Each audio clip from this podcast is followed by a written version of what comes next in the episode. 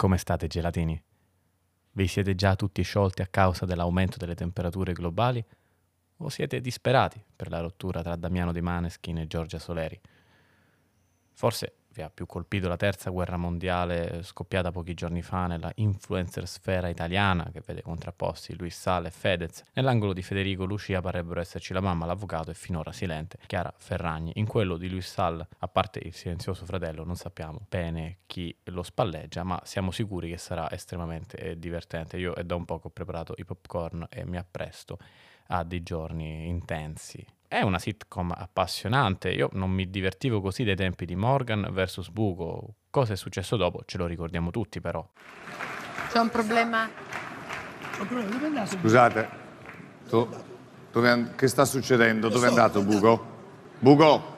Bugo! Nota bene, facciamo scorta di ammuchina e mascherine chirurgiche. Insomma, quale che sia il motivo per cui state sudando, bentornati su Ghiaccioli, il podcast di I tuoi gelatini preferiti che vi rinfresca grazie alle sue frivole chiacchiere. Oggi ho pensato di alleggerire questo clima così caliente con qualche storia edificante a lieto fine. È da un po', quasi un anno, che vi intrattengo con le mie scemenze, ma non ho mai toccato uno dei miei argomenti preferiti e di questo sinceramente sono dispiaciuto. Ma rimediamo subito. Oggi vi parlo dei dipendenti dell'ATAC. Ghiaccioli, un podcast che, che, che...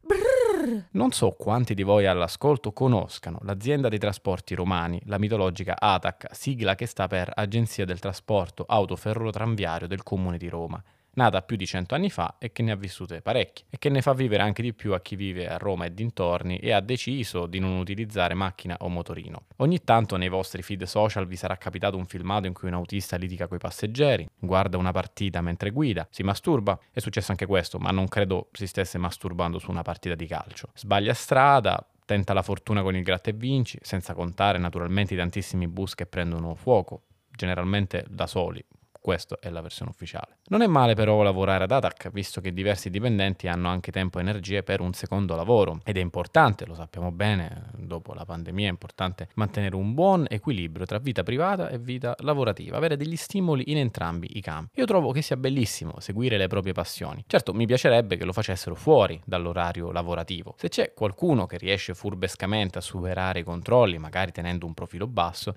c'è chi invece non si è dato una regolata. È il caso della Fatina che ha conquistato i giornali locali a fine maggio. Questa donna sembra fosse spesso malata, con una cadenza che ha insinuato qualche dubbio tra gli ispettori dell'Agenzia dei Trasporti Romani. La dipendente ricopriva un ruolo operativo di controllo, eh, quindi non era una conducente, ma si assentava sempre negli stessi giorni e con analoghe motivazioni. Insomma, è bastato poi fare una ricerca su internet eh, per scoprire che la lavoratrice della municipalizzata vendeva online amuleti artigianali di sua produzione. E non solo. Sul suo sito rilanciava anche una serie di appuntamenti tra le fiere e i mercatini della capitale dove i clienti potevano incontrarla per acquistare le sue creazioni. E di certo non vi andava con la divisa dell'ATAC, ma anzi, a quanto pare, indossava abiti esotici, così pare, abiti esotici da fatina, coi quali si faceva immortalare a ghindata con gioielli vistosi, caftani orientaleggianti, ci sono anche dei filmati sui social, o almeno c'erano perché sono tutti stati cancellati. A questa attività parallela in realtà si sarebbe dedicata solo in tempi recenti precedenti, mentre per l'ATAC lei lavorava da molti anni. Gli ispettori l'hanno tenuta d'occhio per mh, mm, sei mesi più o meno, seguendola anche nei luoghi dove proponeva i suoi prodotti a metà fra boh, artigianato e, so, esoterismo, fino insomma a raccogliere una corposa documentazione. Mi chiedo se poi loro abbiano acquistato anche i suoi prodotti per provare, ecco, il reato. Insomma, quando il dossier era ormai talmente solido, no? non c'erano più dubbi, è scattato il provvedimento disciplinare con la sospensione dal lavoro. Lei naturalmente potrà mm, difendersi facendo ricorso come è giusto che sia, certo però è che nel frattempo ha cancellato tutti i profili social e il sito web. Ma questo non è che la ciliegina su una torta di malcostume glassata con la sciatteria. Vienerebbe da leccarsi i baffi, no?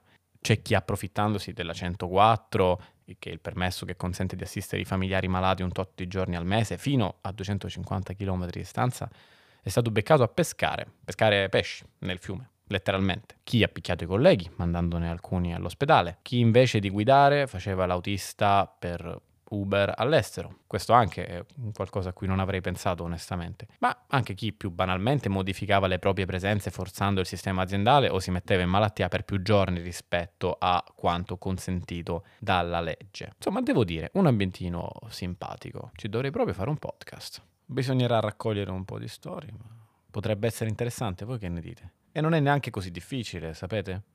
I dipendenti ADAC sono come i cornetti. Basta andare in un bar per trovarne uno.